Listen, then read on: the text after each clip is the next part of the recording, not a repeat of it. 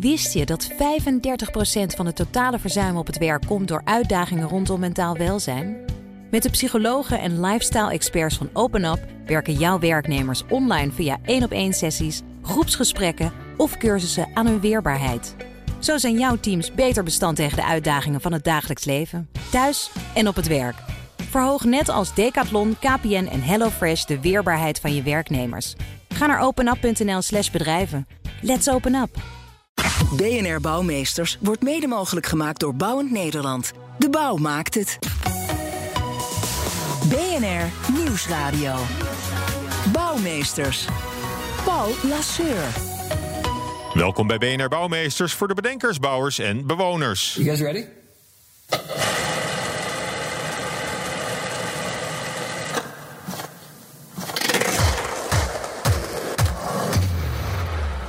Skateboarden is dit jaar in Tokio voor het eerst een officieel Olympisch onderdeel. Niet alleen op de Spelen, maar ook in gebiedsontwikkeling blijken skateboarders voor vernieuwing te zorgen. Want veel mensen vinden skaters in hun stad misschien irritant, maar ze zitten wel steeds vaker aan tafel bij stadsontwikkelaars, blijkt uit Brits onderzoek. Zo zijn ze behalve het behouden van cultureel belangrijke plekken van de stad ook goed in het aantrekken van nieuwe investeringen. En zetten ze zich terloops in voor groepen die anders misschien vergeten worden bij de aanleg of renovatie van stedelijke gebieden. We hebben een gesprek opgenomen met Chris Lawton, zelf skater en sociaal-economisch onderzoeker bij Nottingham Trent University en medeoprichter van maatschappelijk platform Skate Nottingham. Daar hoor je zo meteen delen uit. En in onze studio is Daan Zandbelt, Rijksadviseur voor de fysieke leefomgeving, met wie we de ideeën van Chris bespreken. Hartelijk welkom Daan, goed dat je er bent. En zoals elke week beginnen we eerst de uitzending met het bouwsucces en de bouwflater van onze gast. Uh, Daan, wat, wat is nou een echte bouwflater waar jij niet over te spreken bent? Nou, ik was niet zo heel enthousiast over het plan van D66 en CDA vorige week om met één klap Almere Pampus en de IJmeerlijn het woningbouwprobleem aan te pakken. Die uh, nieuwe IJmeerlijn kost ongeveer 2,5 miljard euro. Dat is bijna 100.000 euro per woning in uh, Almere Pampus. Voor dat geld kan je veel beter die woningen op fietsafstand bouwen in, uh, in Amsterdam. Ja, zo had ik het nog niet bekeken inderdaad. 100.000 per woning, dan, dan kan die inderdaad ook net zo makkelijk ergens anders neergezet worden. zijn er ook dit soort ontwikkelingen waar je wel over te spreken bent? Ja hoor, bijvoorbeeld hier in Amsterdam, rondom de Arena tussen de A2 en het spoor is volop ruimte voor uh, dat soort woningbouwaantallen. En ook in de Zuidvleugel tussen Rotterdam en Den Haag wordt er veel nagedacht om 175.000 woningen rondom de stations te bouwen op locaties die, waar het spoor al ligt. En dat is beter dan die plannen bij Pampus, ja. wat jou betreft. Heb je zelf wel eens op een skateboard gestaan eigenlijk? Uh, nou, ik was meer echt een schaatser. Oh, een echt scha gewoon op ijs? Ja, oké. Okay. Ja, rolschaatsen. Want uh, we gaan het heel veel hebben over, uh, over skateboarders. We gaan om te beginnen luisteren naar onderzoeker Chris, hè, die ik net introduceerde. Hij legt uit hoe hij als skater de stad ervaart. I'm an older skateboarder now, so I'm, I'm, I'm over 40, uh, but I'm still an active street skateboarder. So, um, yeah, I do bring my, my skateboard with me, and um, it has a, a, an interesting attraction to these kind of functional forms that are uninteresting to everyone else. So, street obstacles, street furniture that can become iconic. So, uh, another academic, Paul O'Connor, has written about the quasi religious nature of totally banal forms to skateboarders that we literally make these these quasi-religious pilgrimages to functional objects that may be a set of stairs or a bench that are internationally famous amongst skateboarders. So I drag my wife to various marble or granite ledges in various cities, and then she'll stand next to me while I take photographs of a totally banal street ob- obstacle that is very important to me because someone that I've grown up admiring has done something incredible on that obstacle. And I'm likely to meet other skateboarders and, and have some kind of social interaction in a space that is meaningless to all other users of a city. So we can we can enliven and create this idea of skate tourism in parts of a city that other uh, users just don't know how to make good use of. Ja, Chris is een wat oudere skateboarder, zegt hij. Hè? Hij is al uh, over de 40. En hij zegt: Ik neem nog steeds mijn vrouw toe naar plekken in de stad. die totaal oninteressant lijken voor de oppervlakkige waarnemer. Maar voor skaters kunnen die echt een soort religieuze betekenis hebben. Omdat een uh, belangrijke skater of iemand die zij erg uh, bewonderen. daar ooit een, een bijzonder trucje heeft, heeft uitgevoerd. Of zo. Dus dat kan maar zo een, een trappetje zijn of een betonnen bankje. nou, kan ik me voorstellen, van, hij als skater kijkt op die manier naar de stad Ik kan me voorstellen, Daan, dat jij als adviseur fysieke leefomgeving ook anders naar de stad kijkt dan, uh, dan de meeste mensen. Herken jij een beetje het beeld wat, uh, wat Chris schetst? Of, of zijn het juist andere dingen in, in de stad die jou aanspreken en in het oog springen? Nee, wat ik wel heel leuk vind aan het verhaal van Chris is dat dus heel veel mensen, heel veel gebruikers, anders naar de stad kijken. Uh, anders dan dat het bedacht is door de ontwerper of anders dan dat het bedacht is door de bestuurder. En dat is volgens mij een gezond kenmerk van de stad, dat die zich leent om op heel veel manieren gebruikt te worden. En het leuke aan die skaters is dat ze een beetje buiten de lijntjes kleuren. Dus zij houden zich niet aan hoe het ooit bedacht was, maar dat je zo'n uh, zo'n trapleuning kan gebruiken om vanaf te skaten. Dat is toch te gek. Ja, ja. en uh, volgens Chris kunnen skaters dus ook goed voorkomen dat er op een bepaalde plek wordt gesloopt, omdat die voor hun van, van bijzondere waarde is. En die, wat je misschien als, eh, als ontwikkelaar helemaal niet, uh, niet doorhebt. Of alleen maar denkt van ja, dat is, gewoon hun hangplek. Dan geven ze gewoon een nieuwe plek. Maar er is een bekend voorbeeld in Londen, hè, de Undercroft. Dat is het gedeelte onder het cultureel centrum eh, South Bank Center. En dat is na jarenlang actievoeren behouden gebleven voor, voor skaters. Daarover horen we straks meer in, uh, in de bouwexpo. Chris heeft ook een specifiek voorbeeld uit eigen stad, hè, Nottingham. Waar de skaters helaas niet konden voorkomen dat hun geliefde plek, de Broadmarsh Banks, werden gesloopt. Daar staat nu een groot winkelcentrum. Luister even mee hoe dat proces verliep. The Broadmarsh banks were demolished and have since become you know, totally useless space. They've become quite dangerous. Uh, there's no longer the, the Jane Jacobs eyes on the street that the skateboarders provided. And you know, potentially, uh, ironically, the city are now in communication with, with the skateboarders in how to redesign skating back into that space to try and make it safe again for other users. Ja, dat stuk van Nottingham is er niet veiliger of prettiger op geworden sinds de skaters er eh, weg zijn. Het is gewoon een gevaar, sociaal onveilig eh, gebied eh, geworden. En eigenlijk wordt er nu ironisch genoeg weer met skaters gepraat om te zeggen van nou zouden we dat weer kunnen, kunnen terugbrengen om de stad weer veiliger te maken. Zit jij ook vaak met subculturen om, om de tafel om, om na te denken over hoe, hoe de stad eruit moet gaan zien?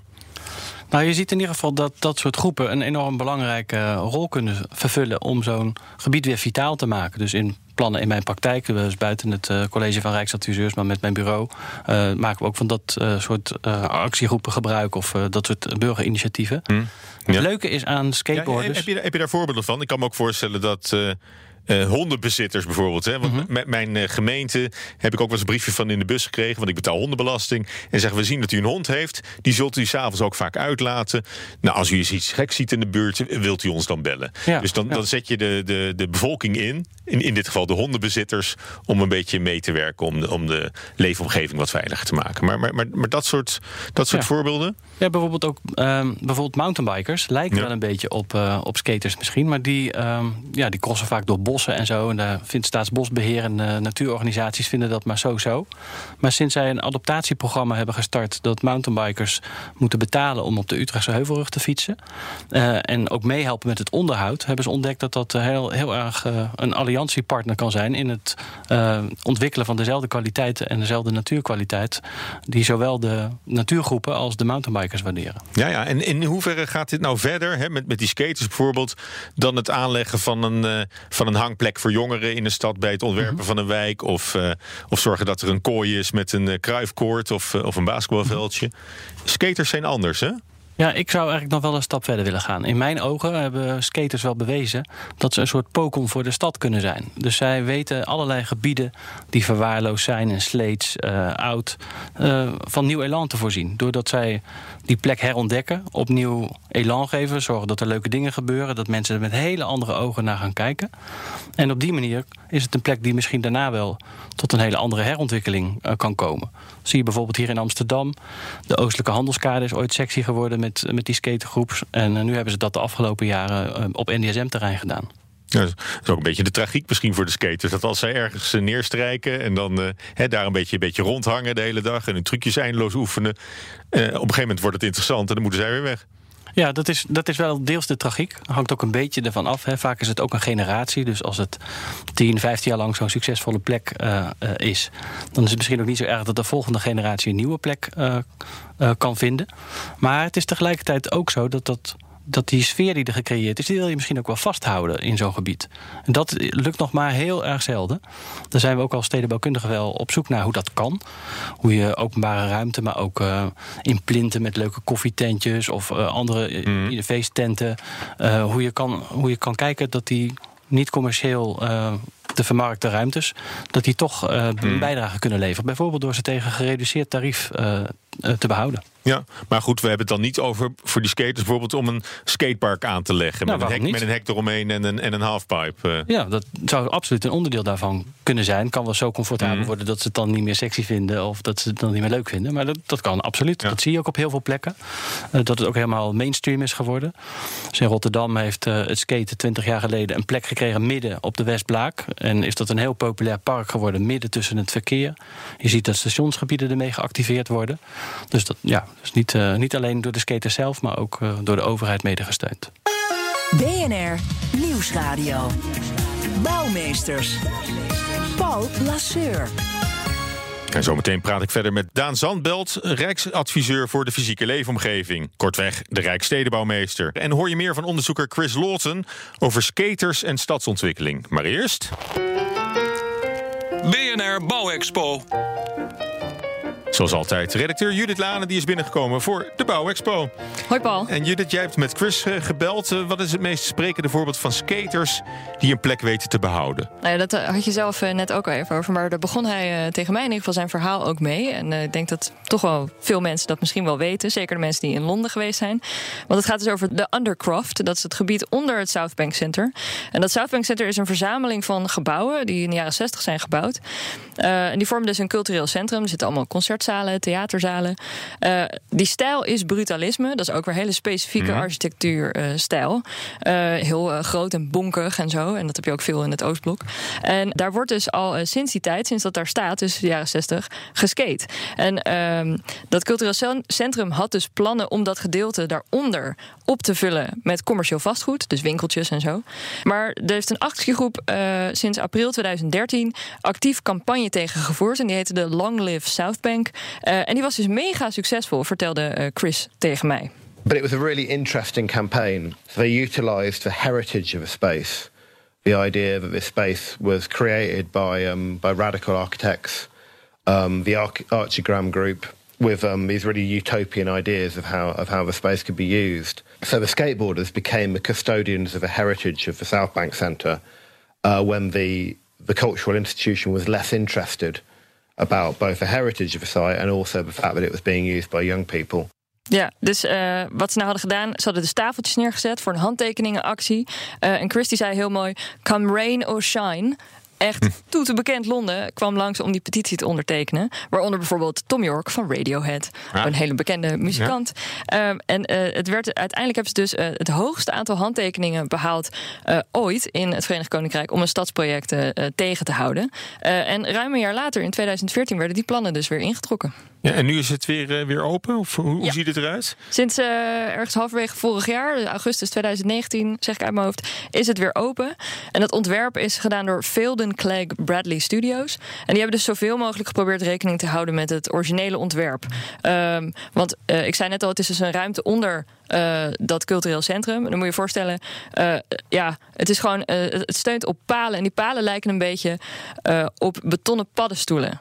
Um, een soort columns met een soort dopje erop. Mhm. Um, nou ja, en daaronder, dus ja, het, soort, het lijkt een beetje op een verdieping van een parkeergarage. En overal zit er natuurlijk graffiti. En ze hebben dus heel veel van de originele skateboard-attributen die er zijn hergebruikt of gerestaureerd. Dan moet je aan houten balken denken die die skaters dus als, als rand gebruikt om vanaf te skaten. of enorme betonnen blokken die je normaal wel uh, op de weg ziet als er een weg is afgesloten. Die staan daar dus ook.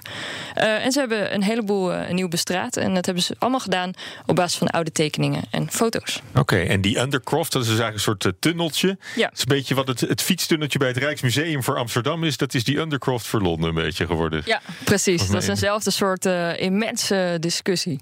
Oké, okay, nou dankjewel Judith. Alsjeblieft. Bouwmeesters. We praten nu door met de Rijksadviseur voor de fysieke leefomgeving, Daan Zandbelt, over hoe skaters een stad kunnen vernieuwen. We hebben daarvoor ook met de Britse onderzoeker Chris Lawton gebeld, die, die we al een paar keer hoorden. Hij is zelf skater, dus hij kijkt heel anders naar hoe een stad wordt gebruikt. Luister nog even naar Chris, die vertelt hoe het skaters intussen heel goed gelukt is om aan tafel te komen bij stadsontwikkelaars. skateboarders all over the world have been quite good at getting around the table, sort of turning that negative into a positive and becoming part of the consultation discussion and recognizing that consultation, particularly in the UK, I, I don't know about, about Holland, is often done quite poorly and, as you say, uh, often fails to be meaningful, genuine consultation It's often something that's done to us rather than with us. So because skateboarders are something that um, planners often think, how are we going to deal with this problem of skateboarding? It becomes a wedge to open up a wider consultation and bring more users into it. So we're offering to the city to do their consultation for them and, and are, are committing to them that that consultation will be wide ranging and inclusive because our interest as skateboarders, we want healthy street life. We want that milieu that we can be part of rather than being pushed away in a skate park on the periphery of a city where we don't get to mix with anyone else. Ja, wat hij eigenlijk zegt is uh, subgroepen zoals uh, skaters, die zijn een soort uh, voet tussen de deur, ook voor andere groepen die zouden kunnen meepraten over, over stadsontwikkeling. als we het hebben over Panorama Nederland, hè, jullie plannen over hoe Nederland er in 2050 uit moet komen te zien. Pra praten jullie daarvoor ook met subgroepen? Want je vertelde dat jullie dat met jullie bureau wel doen, dat over hoe, hoe een gebied eruit moet komen te zien.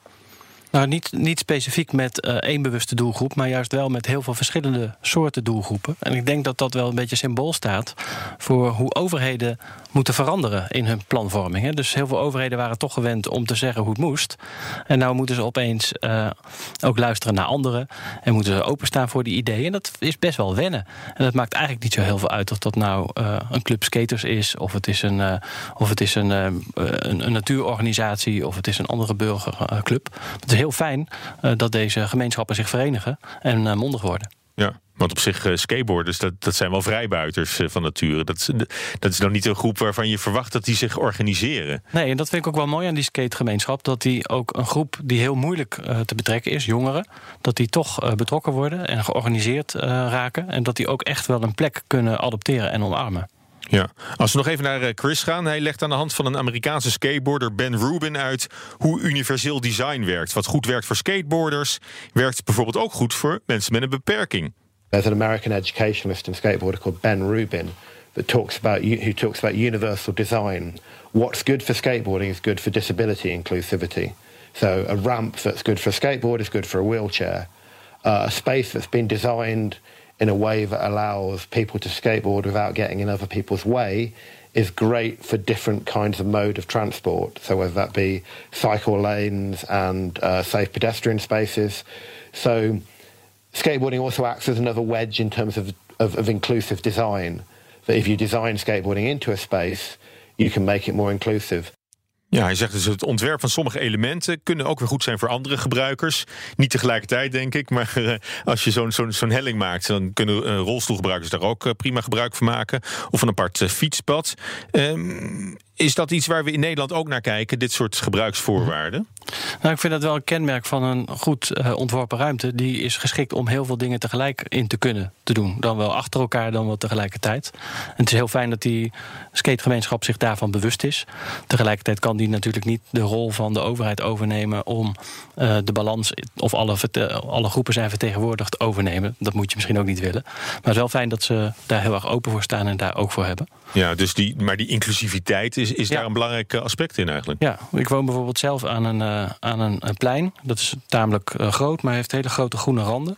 En daardoor is het eigenlijk altijd aantrekkelijk. Dus als er niks is, dan zijn die groene randen dominant. Uh, en is dat plein nou, mooi le leeg met een paar lampen en een mooie boom. En, maar het wordt ook gebruikt voor festivals. En, dus het kan ademen. Het kan voor heel veel verschillende soorten gebruikers uh, leent het zich. Er is ook een skateparkje bij. Ja. Uh, dus nou ja, wie weet. Maar dat is, dat is wat je altijd voor ogen moet houden, ook als, als ontwikkelaar van, van gebieden. Ja, het moet uh, op heel veel verschillende momenten van de dag, van het jaar uh, kunnen functioneren. Het moet over twintig jaar ook net even iets anders kunnen worden, zonder dat het daarvoor helemaal gesloopt hoeft te worden. Ja. Maar waar het verhaal van Chris ook aan doet denken, is natuurlijk de omgevingswet die eraan komt. Mm -hmm. Die moet de gemeente en burgers dichter bij elkaar brengen. He, eigenlijk zie je dan wel voor je dat ze samen aan, aan tafel zitten, aan de, aan de tekentafel voor, voor een nieuwe wijk of voor het, voor het opknappen van een wijk. jullie hebben ook Panorama Lokaal gelanceerd, he, waar ontwerpteams nieuwe plannen voor bepaalde wijken kunnen aandragen. Wie, wie moet er in die teams uh, zitten? Kan, kan iedereen gewoon meedoen? Ja, die eh, selectie heeft net uh, plaatsgevonden. Dus dat betekent eigenlijk dat, uh, dat ontwerpbureaus, dus specialisten in, in, in het ontwerpen van de ruimte, dat die in samenwerking met lokale gemeenschappen en met andere partijen die zij nodig achten, of dat nou waterschappen zijn of natuurorganisaties of skatergroepen, om kwetsbare wijken, naar oorlogse buitenwijken in Nederland, om die een positieve impuls te geven. Want wij vonden dat die buitenwijken een beetje ondergeschoven kindje waren, dat we vooral met nieuwbouw bezig waren met energietransitie.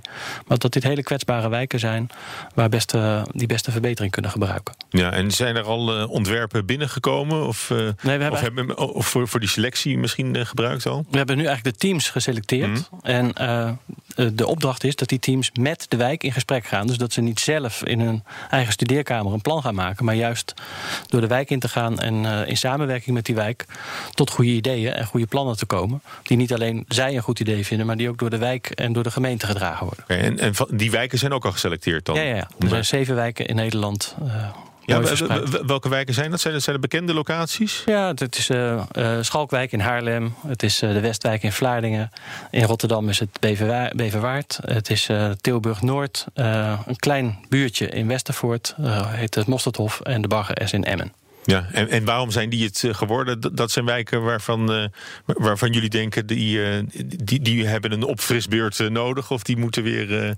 nou, ook dat was eigenlijk een eerste selectie. Worden dus gereanimeerd misschien? Ja, we hadden een eerste oproep gedaan aan gemeenten... om, hun, om een buitenwijk met een buitengebied in te brengen. Waarvan zij dachten uh, dat die wel zo'n uh, frisse impuls van uh, nieuwe ideeën kon gebruiken. Er zijn iets van 14 inzendingen gekomen, verspreid over heel Nederland. En daar hebben wij als jury een selectie in gemaakt welke het interessantst waren. Ook met een mooie spreiding over Nederland, verspreide bouwjaren, verschillende problematieken. Mm. zodat we met die zeven wijken eigenlijk straks een heel mooi scala hebben aan oplossingen. Hoe je met 21 wijken, of met al deze wijken in Nederland aan de gang mhm. kan. Er zijn straks 21 teams. Maar, maar, dat moet ook een blauwdruk worden voor andere wijken in Nederland. Nou, wij houden niet zo van de blauwdruk. nee, nee ik, hoor mezelf zeggen. Ja. Wij houden meer van, laten we zeggen, een receptenboek. Mhm. Dus je hebt, eh, er gaan per wijk gaan er drie teams aan de slag. Dus we hebben straks 7 keer 3 is 21 teams die ervaring hebben. Niet alleen vanuit het ontwerpen, maar ook vanuit allerlei andere disciplines. Om samen te werken met lokale gemeenschappen. Hoe je zo'n naoorlogse wijk kan verbeteren uh, en aantrekkelijker maken voor uh, babyboomers, voor jongeren, uh, voor klimaatadaptatie, voor werkgelegenheid, voor betere verbindingen tussen de wijk en het buitengebied. Ehm, nou, daar kunnen denk ik duizend andere wijken in Nederland van profiteren, want die kunnen dat kookboek er eens bij pakken. En dus even shoppen wie ze moeten bellen of welke ideeën hun aanspreekt. En zo proberen we Nederland een beetje te helpen. Ja, en wanneer is dat kookboek af? Uh, dat is, uh, in juni is het af. Op 24 juni presenteren we dat hier uh, in Amsterdam bij een groot slot-event. Oké, nou, wij zullen het in de gaten houden. Misschien dat we elkaar tegen die tijd uh, wel weer uh, spreken. Ik hoop het wel. Hartelijk dank voor dit gesprek. Daan Zandbelt, Rijksadviseur voor de fysieke leefomgeving. En natuurlijk onderzoeker Chris Lawton van Nottingham Trent University. Tot zover BNR Bouwmeesters. Tips kunt u sturen naar bouwmeesters.bnr.nl of via Twitter, @bnrbouw. Deze uitzending is terug te luisteren als podcast via de BNR-app en bnr.nl. Tot volgende week. BNR Bouwmeesters wordt mede mogelijk gemaakt door Bouwend Nederland. De bouw maakt het. Wist je dat managers evenveel invloed hebben op het mentaal welzijn van werknemers als hun partners? Toch voelt een derde van de managers zich niet in staat om hun team goed te ondersteunen bij mentale uitdagingen. Via het Open Up platform geef je jouw managers de tools die ze nodig hebben om dit wel te doen. Zo zijn jouw teams beter bestand tegen de uitdagingen van het dagelijks leven, thuis en op het werk. Benieuwd wat we voor jouw managers kunnen betekenen? Ga naar openup.nl/slash bedrijven. Let's open up.